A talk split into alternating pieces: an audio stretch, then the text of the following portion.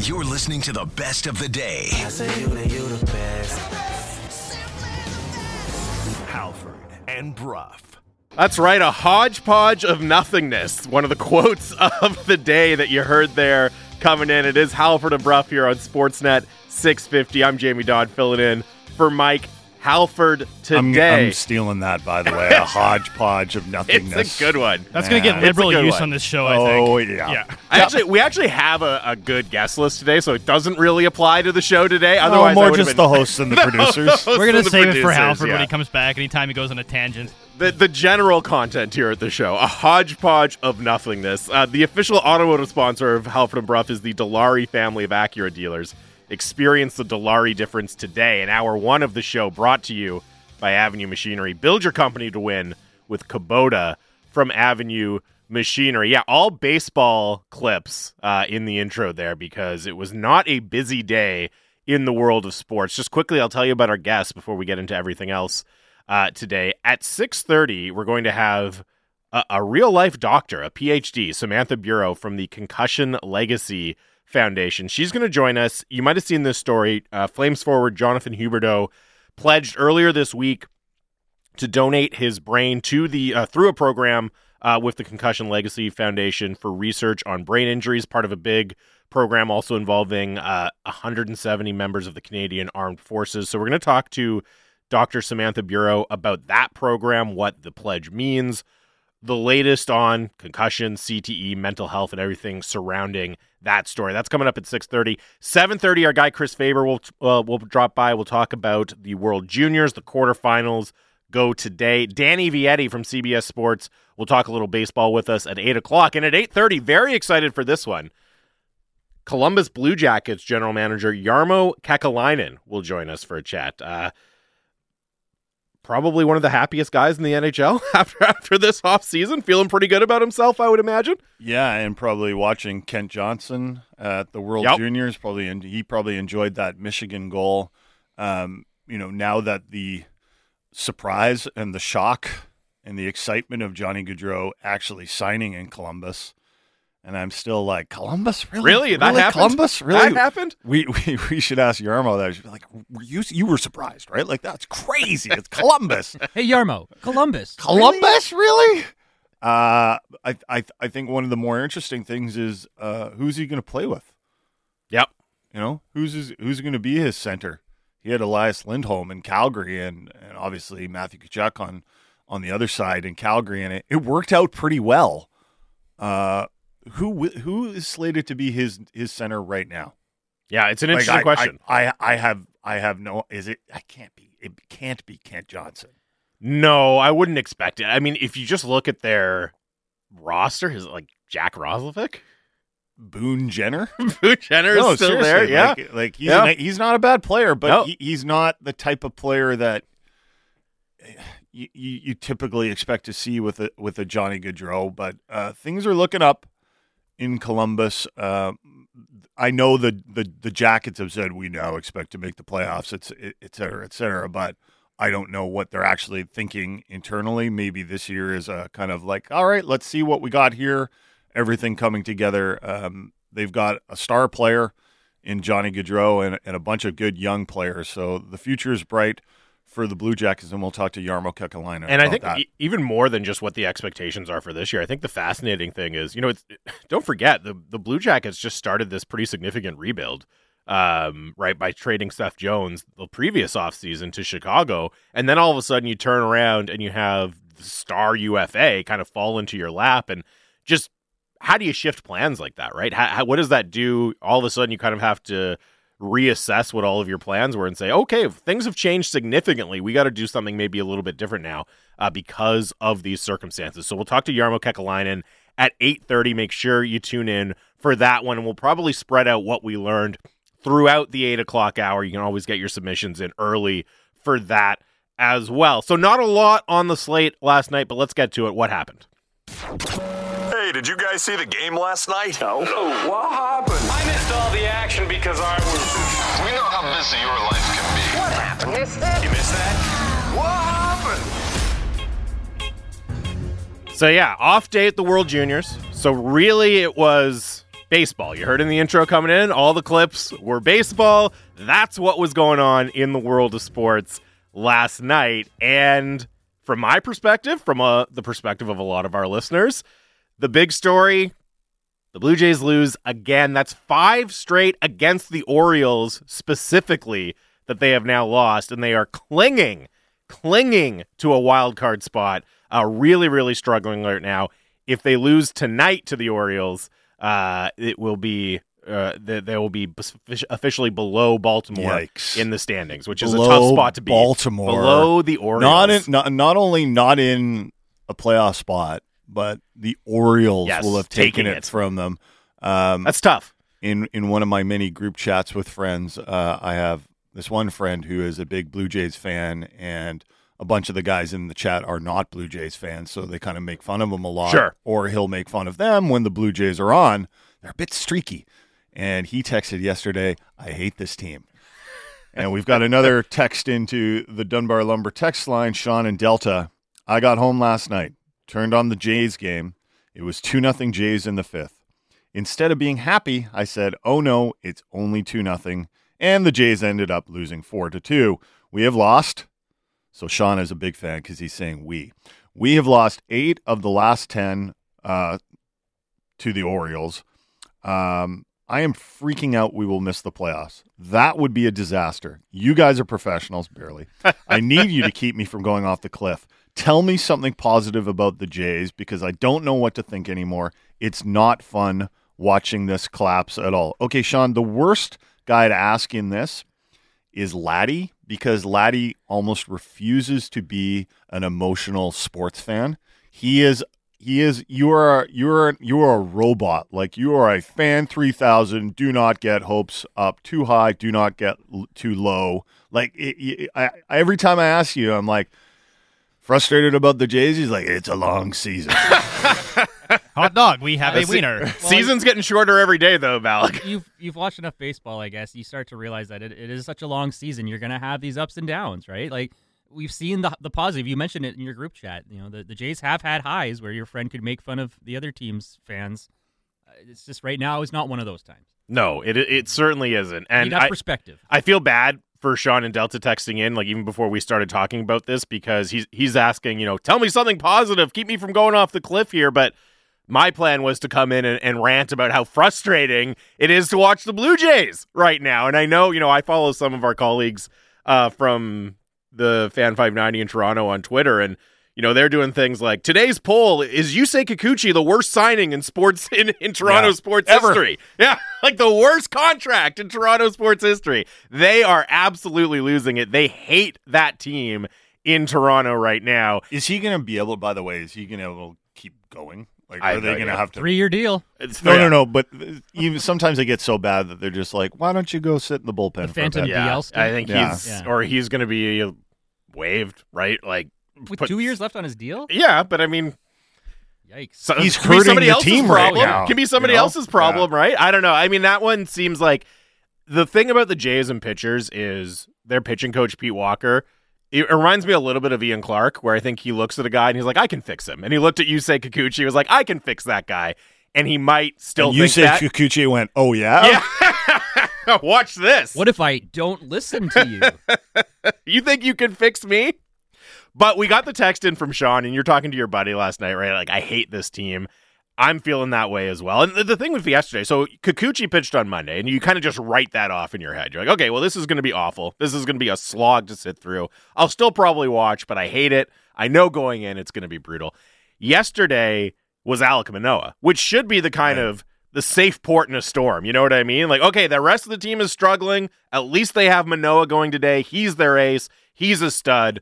Good chance of winning. And, you know, he was fine. He wasn't terrible. Four earned runs in just over five innings, I think. Not great, not awful. And the rest of the team doesn't show up. They only score the two runs. You know, there's a bases loaded, one out situation. Matt Chapman hits into a double play. It just keeps going like that. They can't do anything right right now. And I do think there's something unique about baseball because it is every day. It is so frustrating when your team is going through it like this because it just feels you, you wake there's this sense of kind of helplessness every day. Like, okay, I guess I'll I guess I got to watch the Jays again today. See how they can screw it up this I time. think it's a noon start today too, so you there get you an go. early start. I hate there comparing it go. to hockey, but it's like if the Canucks had a nine-game losing streak, but all those losses were packed into nine days or ten days. It's a little frustrating for. That's a challenge that I think they'd be up for. uh, Think they could do it? You know the the other thing, but but in some ways it makes it easier that y- you get another chance every day, and I, and I know it seems relentless, but I compare it to you know if you go out and have like I played golf yesterday, did not play all that well. I'd love to play today. right. right? Like just get out there and and and and get another shot at it. Now there is a chance that it could go even worse, and I could get feel even worse. But like sitting around thinking about it Yeah. doesn't help either. I actually think one of the worst teams to see um, in a slump is your, is your favorite football team, right? You you got to wait every Sunday or Monday. You got to you, you get Yeah. one you get one game a week if that keeps going, if if if your football team is on a a four game losing streak, which doesn't, it's not even that bad. That's a month. That's a month of your life where you're like, and you and you you just like every week is this prep week. Like, no, this week we got to figure it out. Like we've had a practice, and then you got to go in there, and you're like, oh, it's the same stuff. It's the same stuff over and over again, and, and that's frustrating. So. I don't know. You get to I- I- ruminate about it for a week, every week. Wouldn't Big that many time losses in a row, like all packed together, make you feel like Sideshow Bob and the Rake after a while? Though, like you just After get a while- completely numb to it. Like Yeah. that many losses in such a quick succession, you're just it's like ugh, terrible. It's it's an interesting question. I'll throw it out to the listeners. 650 650 to the Dunbar Lumber text line. What's the worst sport to suffer through your team going through a bad slump? The most uh the one that's the biggest drag to see your team going through a slump and My beer league team. I've been part of a lot of those. Hey, you're the goalie though, Malik. Come on, it's usually your fault. You got to pitch a shutout to What- get out of that. Do you take the same attitude into your beer league season as you do with the Jays? You're just sitting there going, guys, it's a long I season. stand up in the room. It's a long season, guys, and they just pelt me. Everyone, shut up, Malik. Stop the puck. Hey, make a save. Why don't you? It'll be a lot shorter season I hear then. that a lot. Say it feels a lot longer with you in net. shouting from the end of the ice. We'll get the next one, boys. We got it next time. Guys, don't worry. Our expected goals is way better than them. Boo. Uh, the good news for the Jays, and yeah, I'd love to hear from the listeners on, on- on that as well. Uh, what's the worst sport to watch your team go through a slump? Um, the Jays finish off mercifully. This is sad against the Or- Oh. Orioles. Their their their series today, um, and then they start a four game set in New York against the Yankees, against a Yankees team that has a far superior record to them, but seems vulnerable right now. Very, very vulnerable right now. I think they're 2 and 11 since the trade deadline. Uh, obviously, trading Joey Gallo away has really sunk their season. But they also haven't been. I mean, I think you were saying earlier in the week, Ballack, right? Like their record, it's not just since the trade deadline. They've been kind of mediocre for a few months at this point after getting off to that incredible, incredible start where they could do no wrong. And it's actually kind of even more frustrating from a Jays perspective because if the Jays had just played like slightly over 500, they would have made up a lot of ground in the last couple of weeks on the Yankees. They might actually be looking at the division and saying, "Hey, we have a shot at this," but instead, it's, the gap is just as big as it was uh, when the Yankees were playing so well. Um, if the Blue Jays do miss the playoffs this year, what are the consequences of that? Because, um, see, I asked Laddie this too. I hate to pick on Laddie, but he's like, "Well, just try again next." Like, ah, I feel His like, his eye does that? twitch when you ask him that, though. If you notice, I don't But- remember saying that. well, I mean, that's okay, what they I'm do. In, just kinda what they do in. Toronto, right? Kinda They- jo- with yeah, the that's true, yeah. hey, we'll Try roll again. it back out. We believe in the group. Uh, but I mean, last year they were almost unfortunate to miss the playoffs with, and I always bring it up the run differential, but it was incredible. Like they had an, they had a run differential which was elite. Like it was really good. Um, for whatever reason, that didn't pan out for them. A lot of people blamed the, the bullpen or, or or whatever. This year they come in with a lot, lot more a lot more optimism because of that season they had, right? They're like, well, that was just unlucky. We'll make the playoffs this year, even though they did lose some quality pitchers, right? And I wonder if, I actually wonder in hindsight if we didn't make a big enough deal of some of the guys that actually left Yep. the Blue Jays. Uh, Robbie Ray, Well, for they would- example, yeah, you know, they- like They would kill to have Robbie Ray in the lineup right now. That's their- in the exactly. rotation. Instead of But- Kikuchi? Yeah, that, no, it's a good debate. It's a good debate. It's a good debate. Um, but so so what happens if if they miss the playoffs? Like they're not. It's not going to be like, well, we're going to trade Guerrero, right? Like, what do you do? Well, they made obviously they they fired Charlie Montoyo and John Schneider's there on an interim basis. So it seems very likely they're going to go and try to get a a new manager one way or another. I don't know. I mean, I don't really have a sense of how much of a hot seat there is for the the Atkins Shapiro front office. It doesn't seem like a lot. It seems like ownership, which is also our ownership, of course, Rogers, seems to be pretty happy with them overall. I do think there's a case to be made if this season continues to go off the rails and the, the worst case scenario happens and they miss the playoffs of looking at a change in management. I think usually that's kind of a a panic situation, right? Yeah. Like, ah, we didn't things didn't go well, uh, fire the GM, right? But in this case, I mean, one, as you said, you know, the Kikuchi signing has been a disaster and they let Ray walk. Now, that's budgetary and all that. I understand that. But that hasn't worked out at all. And they just consistently, over the last couple of years, have not been able to build a bullpen. And it's come back to bite them, or a, a really effective, legitimately effective bullpen. And it's come back to bite them. I don't know if it would be the right move to make a move in the front office if they miss out on the playoffs this year, but I think there's at least a plausible there's a plausible reason to pin it on them. I think it wouldn't just be knee jerk, pure knee jerk. Yeah, I, I just still think we're a long way away from seeing a, a managerial change in the in the. It's a long Jays. season. It's true. It is a long season, but I, I think if if the Jays miss the playoffs this season, uh, what you will see is one of the core pieces get traded. I think one of those guys uh, will be on the move, whether it's Bichette, Gurriel. I think if they miss this year, they're they're going to try to at least sh- shake things up a little bit. Yeah. And I think it starts with the players before the managers and the and the GM. So speaking of, uh, I don't want to call the Jays a disaster, potential disasters, actual j- Well, like- disasters. uh, the world of golf right now, Yeah. is entertaining, but also so volatile.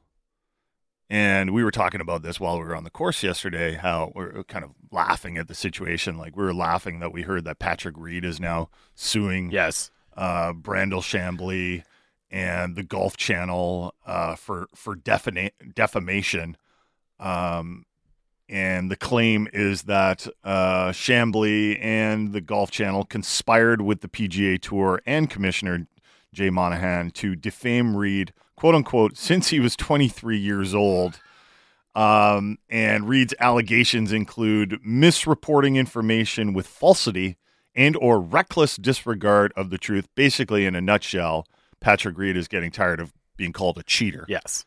Um, and these cheating allegations go all the way back to uh, his time in college when he was a very young man and his teammates didn't like him. Apparently, I don't want to get sued by Patrick Reed. Allegedly, his teammates didn't like him.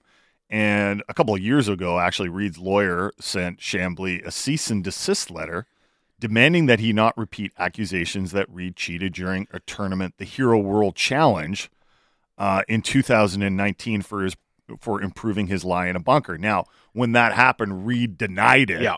But it was kind of like you didn't get the benefit of the doubt at, at, at that point. So he's he of course has gone to the LIV golf tour and, and and and part of it is saying like he was driven off the PGA tour because he'd be heckled at tournaments and and, and I don't think anyone was surprised when Patrick Reed went to the LIV golf tour just because he wasn't he wasn't liked.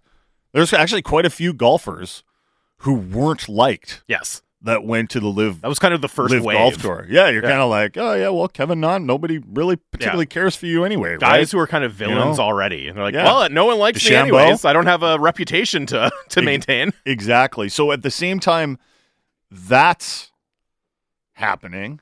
Uh, Tiger Woods was uh, the leader of a top players only meeting with the PGA Tour yesterday um, in Delaware. Delaware. Remember that? My favorite state. Was that the one they did in, uh, God, what was that? Wayne's movie? World. In Wayne's World. Yeah, Hi. yeah, yeah. I'm in Delaware. I knew you'd get it, Andy. Of course. If I knew you'd stupid, I'll get- know it.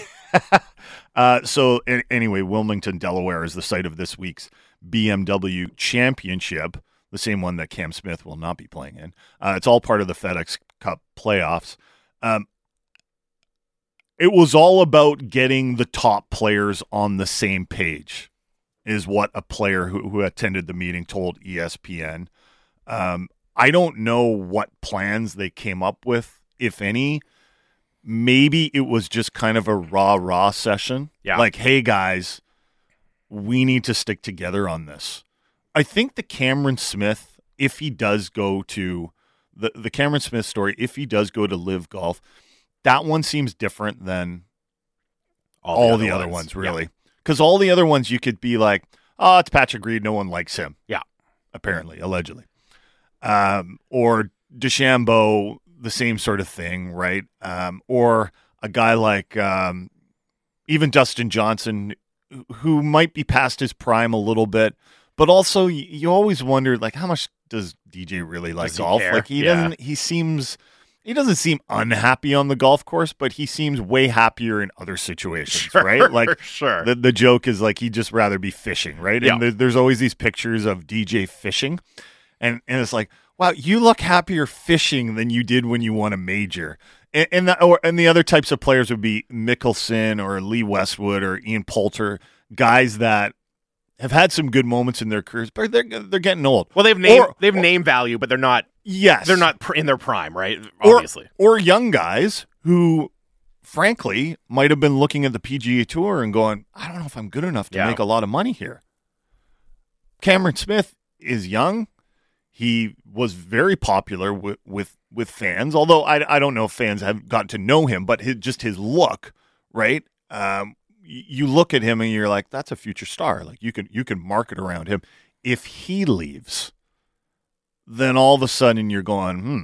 Yeah, Yeah, he doesn't If he leaves, anyone can leave. he doesn't fit into any of those other boxes you're describing, right? Uh, As as okay, you can kind of rationalize why those players were leaving and why the tour can pretty easily survive it. it I'm going to be really curious. It says some of the reporting and you know reading from an ESPN article here that they're going to take the players who met in Delaware with Tiger Woods are going to take some suggestions to Commissioner Jay Monahan about how to improve the tour. It's going to be really interesting as we hear more come out about what those suggestions are, how likely they are to be implemented.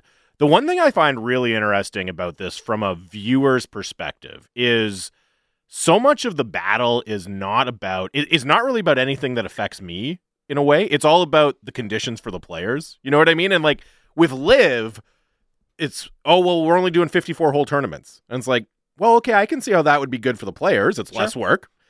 Doesn't really affect me too much. I've never looked at a tournament and said, "Oh man, if only it started on Friday instead of Thursday." Yeah. Then I'd be really into this tournament. Well, I've definitely never looked at a tournament like if only it was a shotgun start. yeah, exactly. That's really going to improve me things for me. Yeah. And similarly for the PGA guys right now, I, I don't know. I, I would be very surprised if any of their suggestions had a big impact on us as opposed to the players. Well, I also wonder how many of their suggestions are just, uh, can we have more money? yes. Like, isn't that what it comes down to? Yeah. Make us work less and give us more money. That's what they're doing. And look at that. And look at how it's working out for them. I, I, I think that's probably the root of it, which is understandable, but it, it makes it kind of hard to fit into the the villain and hero kind of framework that we have, the good guy, bad guy. And Yeah. obviously with LIV, it, it all comes down to the Saudi Arabia thing. I understand that, but it, it is kind of funny how they're trying to pitch it as, oh, we've got this great new style of golf with shotgun starts. And There's like, music on the driving like, range. Who cares? Oh, awesome. Team golf that no one knows yeah, the team. like with the the stupidest names you've ever heard of. Great, I love it. No, it doesn't matter at all. What's coming up next? Uh, we have Dr. Samantha Bureau. She is the director of programs at the Concussion Legacy Foundation. Going to talk about the news that Jonathan Huberdeau has pledged to donate his brain for uh, research as part of the Project Enlist program with the Concussion Legacy Foundation. So, really looking forward to that conversation. That's coming up next. You've got it on Halford and Brough, Sportsnet 650. This is the best of Halford and Brough. Download the full show through Apple, Google, Spotify, or wherever you get your podcasts. You're listening to the best of the day. I say you the, you the best.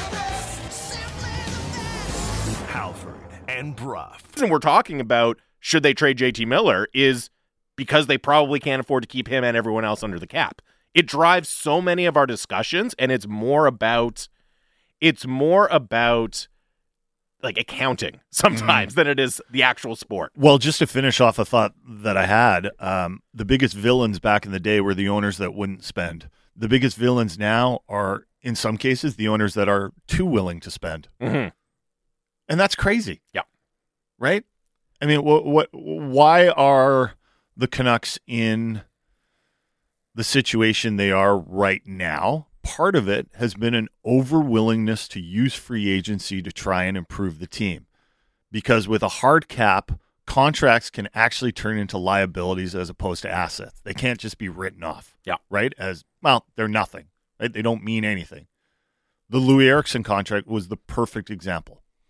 Yeah, it's a good point. It, it creates a situation where the downside for signing a big deal is so much worse than it used to be. Right? It can put you in a, a just a world of pain for years to come because you made a bad decision, and it Yeah. creates kind of a weird incentive where you're always so hesitant to spend money because Mhm. the, the it could come back to bite you. The consequences could be I so think dire. it turns into so much disdain for certain players on the team too, and I think that's Yes. unfortunate.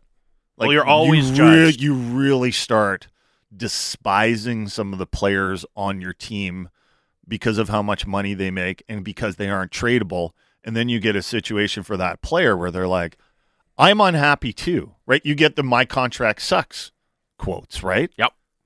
And what does that really mean? It, back in the day, it meant that like it was No one wanted it. No one wanted it, right? Because it was a liability. Look at the conversations we have around Tanner Pearson. It's like Tanner Pearson's doing his job. I He's a good hockey player. It's like, He he like a really nice guy Yeah, and everything. Like, like, he's like, ah. there's not a lot to dislike, but people he's like, like- well, he makes too much. and he's overpaid by like a million. Yeah, if Right? that. Yeah. yeah. and it is just other teams are looking at that contract, and I really a lot of this is pandemic related, so it, it is temporary in a way, but it was an issue. I mean, the Loui Eriksson contract was a problem, a liability, an anchor. Yeah.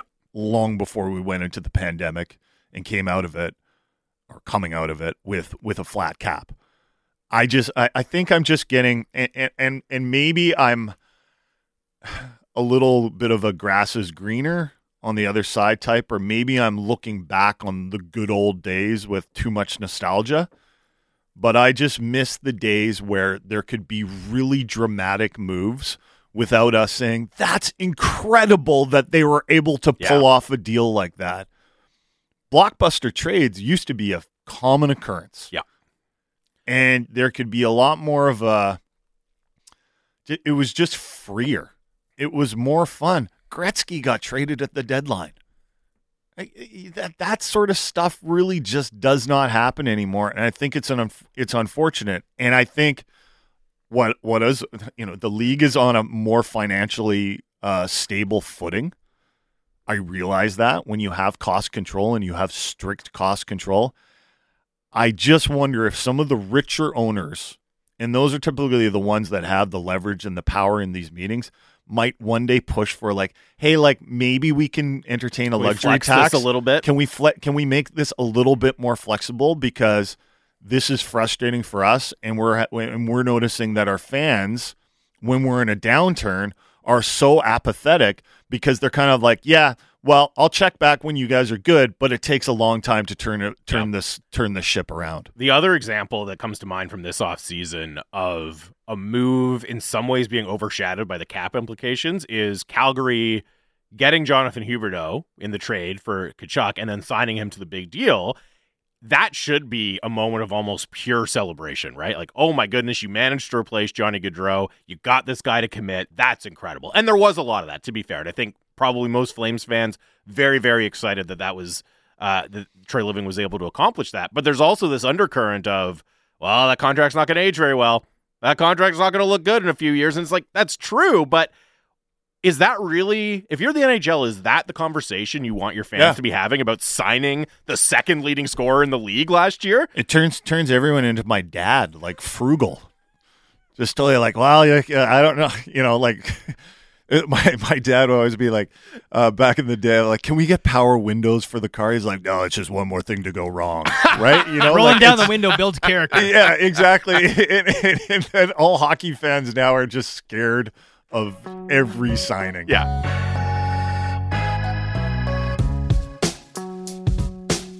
What is going on? Welcome back to Halford and Brough Sportsnet 650. I'm Jamie Dodd filling in for Mike Halford, the official automotive sponsor of Halford and Brough.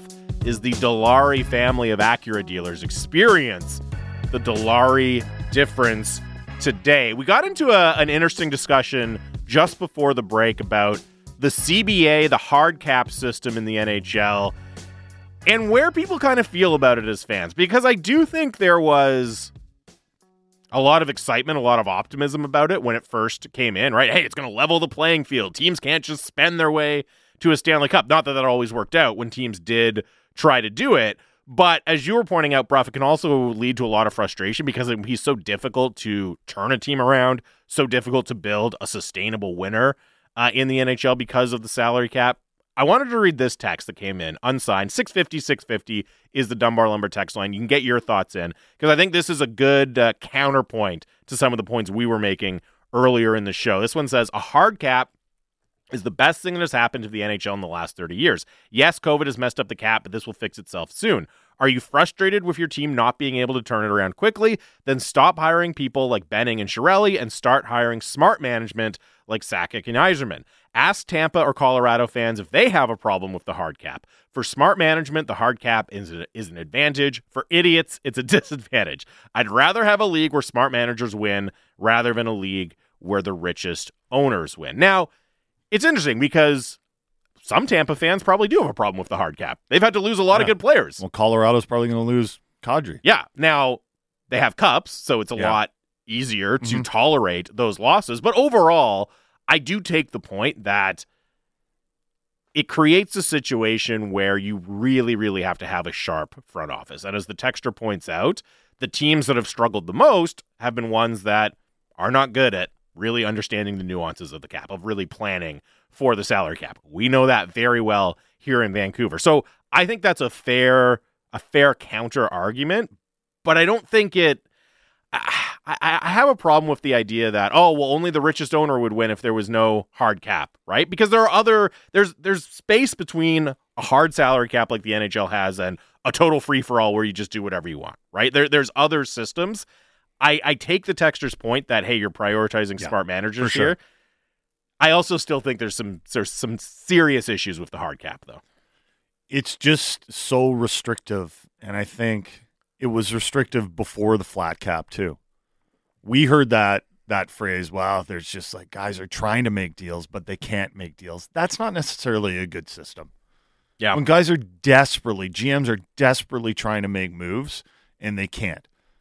I'm an advocate for player movement.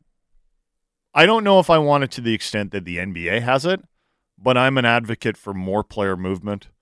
Uh, certainly shorter contracts.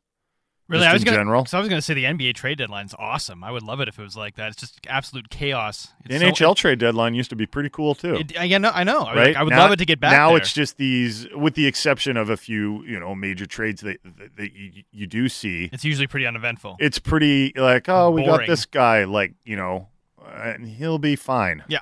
right. The, the, we we needed to we need to add one more penalty killer, Yeah, and we did. We got a third line left and it, winger. yeah, exactly. Let's go. Everyone get really excited. League minimum. Let's go, boys. Yeah. Uh, but but but a lot of people are texting in um, with the point that the original texter made, and and I have all the time in the world for this, and I and I admitted it uh, when we first started this conversation. Part of this is to do with the fact that the Canucks have been irresponsible with their spending, and they've spent their way into issues. Um, unsigned text: Loui Eriksson's contract is the fault of bad management, not the fault of a hard cap. Having no salary cap makes shrewd management pointless because the richest owners can just buy themselves out of any problem. I don't want the NHL to turn into a European soccer league where Bayern wins every single year in Germany, the same two teams win every year in Spain, and the same three to four teams win every year in England. This isn't good for the league or for growing the game globally. That is true. I don't think that would happen. No. But I, I understand that point. I just wonder if there's somewhere we could meet in the middle. Yeah. Where are there are some there are some limits to what can be spent, but maybe those limits maybe it's a soft cap. Maybe it's a luxury tax. Maybe it's I, I don't know.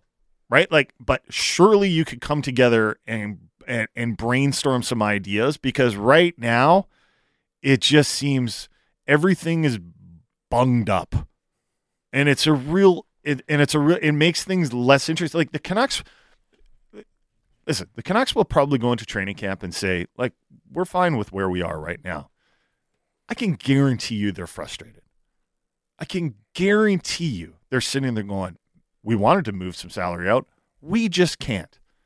Don't you think Nazem Kadri is sitting here a little bit frustrated right now? Absolutely. how many times has he heard like, "Oh, we we're, we, we we want you, Nazem, but Yeah. we we can't.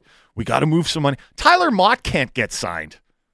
Tyler Motte can't get signed right now. Yeah, I was gonna say he probably feels pretty frustrated, hoping Because- for a big payday. I would and, think and, so. and I'm sure he's like, you know, in con- conversation with his agent, and the agent is probably like, "I'm just being told that teams need to uh, clear some money." Well, how are they going to do that? Nobody has any money. Nobody has any Everyone's money. capped out. Everyone, is Everyone trying is to clear out. money, and I guess, I guess the teams. It must be a situation where the teams that actually do have salary cap space are just asking for exorbitant returns to to take on contracts, right? Like Arizona must be just demanding the world to take on any of your your bad deals, and that's why nobody can do it. But it, you're right; it must be frustrating for the players. Lots of people texting in asking for a luxury tax system of some sort, as you were kind of saying, Brough, right?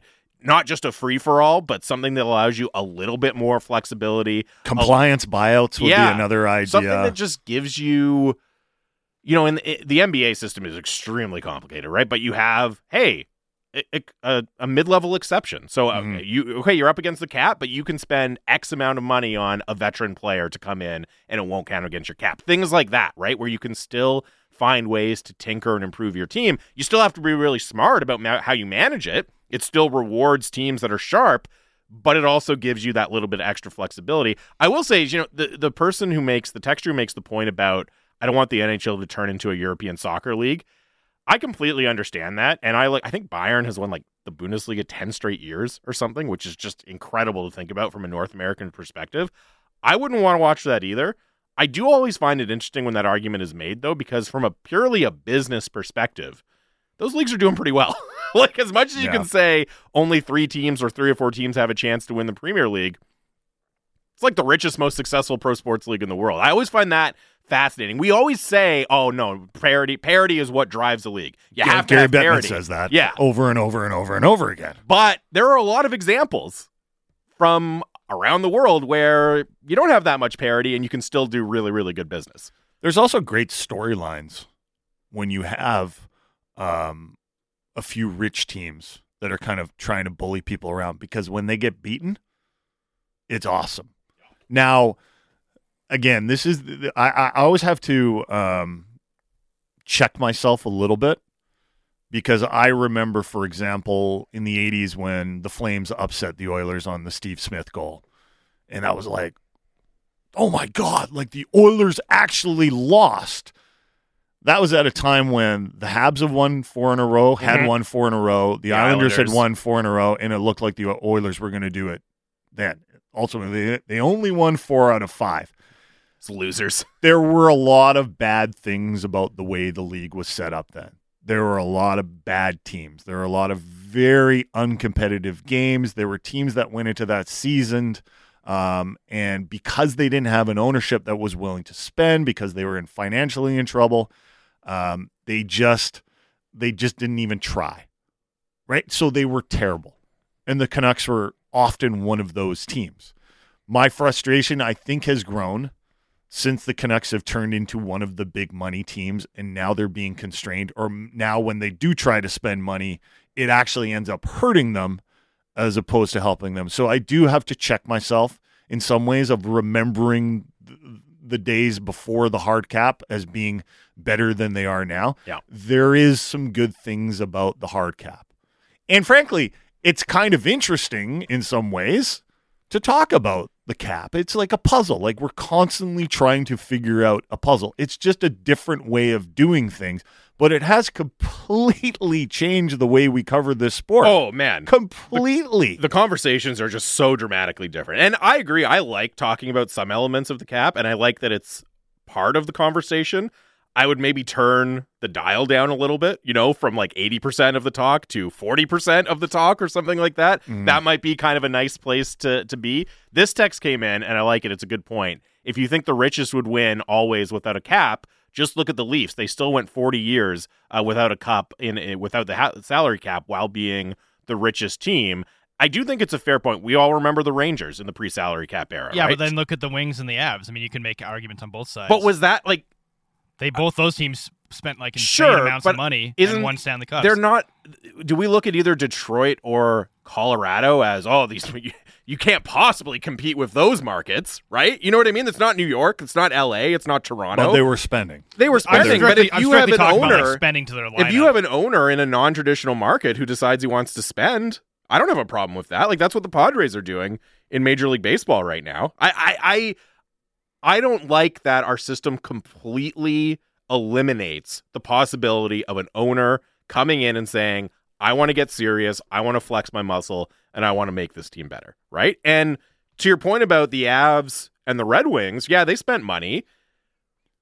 But we also look back at those as some incredibly entertaining series between the two teams. Oh, like Oh, that I'm- made I- that made awesome moments. I'm not for not that just at those all. fans, but for Yeah. casual no, fans it was as awesome. well. Oh, those teams were amazing to watch. I'm not knocking that at all. That was some really good hockey. Like I think there's something to be said for Super teams? Yeah, well, not Yeah. even not super teams has a negative connotation, but a system that allows elite teams Yeah. to develop, stay together, and meet each other in the playoffs. Like that's awesome.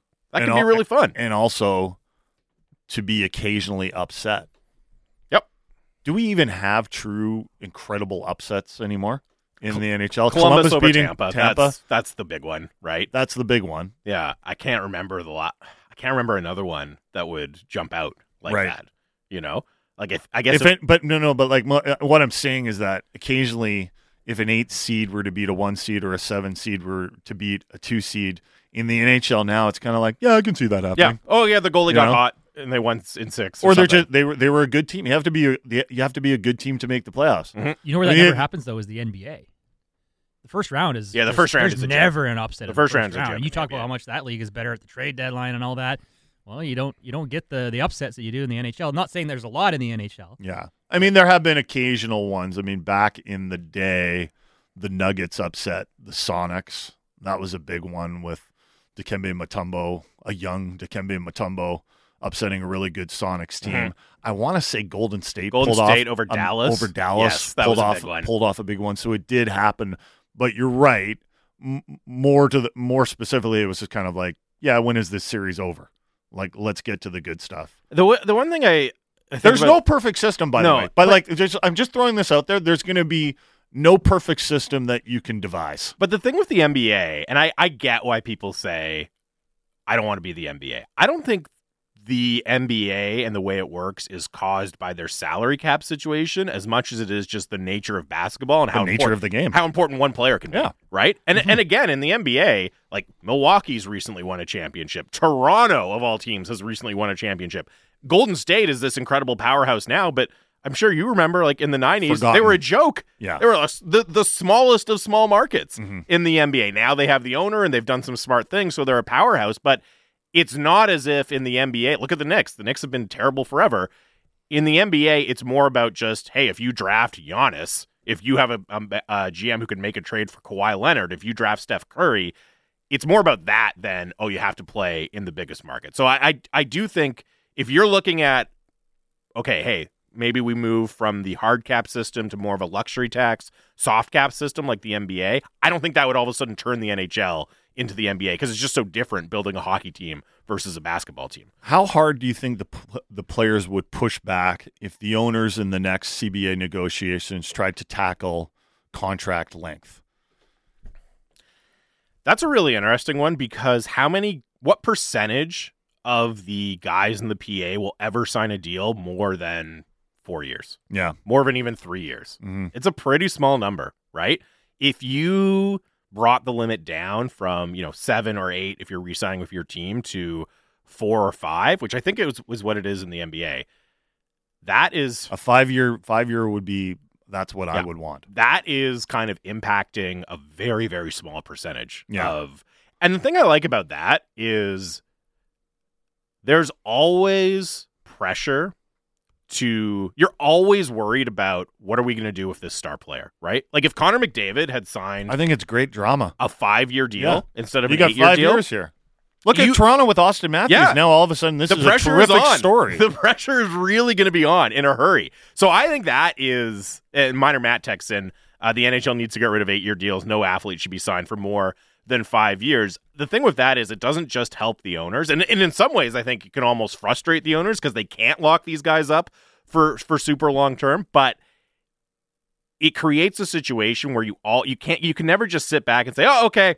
We, we've got Connor McDavid locked up for eight years. Time to just be patient and and slow roll this, and maybe we'll be good in three or four years. You always have to be thinking, what's our next move? Because there's the, the the horizon you're working on is still pretty short term in that situation.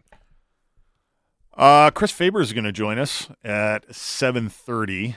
We'll talk about the World Juniors, uh, but I think we'll also talk about the Canucks uh, players at the World Juniors. Mhm. Um, they are Jacob Truscott, Joni Jurmo, and uh, Lekkerimäki. Why am I constantly mispronouncing this name? I don't know. why can't the Canucks uh, draft like some Smiths? Or We're some taking Bob Jones in the first Yeah, round. Thank. Oh, it's actually Jonas. Uh, God, it's a soft J. What do you like about this kid? Well, his last name's really easy His last to name's pronounce. Jones. Um, going forward, um, how do the Canucks improve this prospect group? Uh, I realize they made a small dent in it, and, and not dent, but they they improved it slightly at this draft. But they didn't pick up another first round pick. They didn't add picks. They weren't able to trade any of their players for picks. I, I thought they might try and uh, get that second rounder back. They they never did. If you're looking at this prospect group right now as it stands, it's not that great, right? No. Like there the there's the, the occasional good player, but every team has the occasional good player, and some teams are absolutely loaded with their prospect group, and oftentimes it's because they've drafted a lot of players Mhm. and they've acquired first round draft picks, like Minnesota, you know, and Columbus, who we're going to talk to Jarmo Kekalainen about. They've added a couple first round draft picks. When you have two first round draft picks in the same year, it just changes the dynamic of the prospect group. And the Canucks haven't had that since God, when was it? Was it, would the have Kesler trade? Uh, yeah. Yeah. In- So 2014. 2014 when they got Jake with the and Jake and, um, uh, was it Sh- McCann? McCann. Yeah. Yeah. Yeah. And you remember people were feeling pretty good about the prospect group then, or a lot. They were feeling not pretty good because it, Well- it, it, it, still it still needed But a the lot previous more. But they year, felt they had had Horvat and Shinkaruk in the first round. Right. Right. So you had this kind of back to back situation now. Okay, well Horvat worked out, but you Yeah. don't have a lot else to show for the, for those four picks. Uh, but yeah, it it when you do it, especially back to back like that, it can change your prospect pool in a hurry. And I just wonder if they're going to need something like that. Because the thing about the NHL is even if the Canucks get into a position where they are a quote unquote good team, you need that constant supply of young talent. If, if you it's what what's funny is if you look at teams like uh, Tampa Bay and Colorado, it's not like they haven't made any picks. It's not like they've been selling out every year or haven't found a way to acquire draft picks, to acquire more picks. They've made their picks. So they constantly have this supply of talent. And that's what you need in order to keep competitive. That's where the previous, well, no, the previous to the previous management regime ran into trouble. They traded away a lot of picks. They traded away a lot of seconds or whatever. I, I can't even remember the uh, the exact picks that they traded away, but ultimately they were left with nothing. And then their team got old and they had nothing to replace them, and they were screwed. Yeah. And as you said with Columbus, you pick twice in the first round, it changes things in a hurry. Well, with the Canucks, they missed the first round two years in a row. They Yeah. missed the second round one of those years as well. So you take out three really premium draft picks in a span of two years from your group, that's going to have a major impact. And we're seeing it right now, right? And hey, you get JT Miller for one of those deals. Obviously, you're very happy with how that trade has worked out in terms of his on ice production. But Mhm. you're seeing the the gap, the missing guys in the prospect pool right now. And as much as you can say, you know, hey, we're gonna we're gonna change how we scout, uh, we're gonna lean more on analytics, lean more on video work, all of that to try to improve our drafting.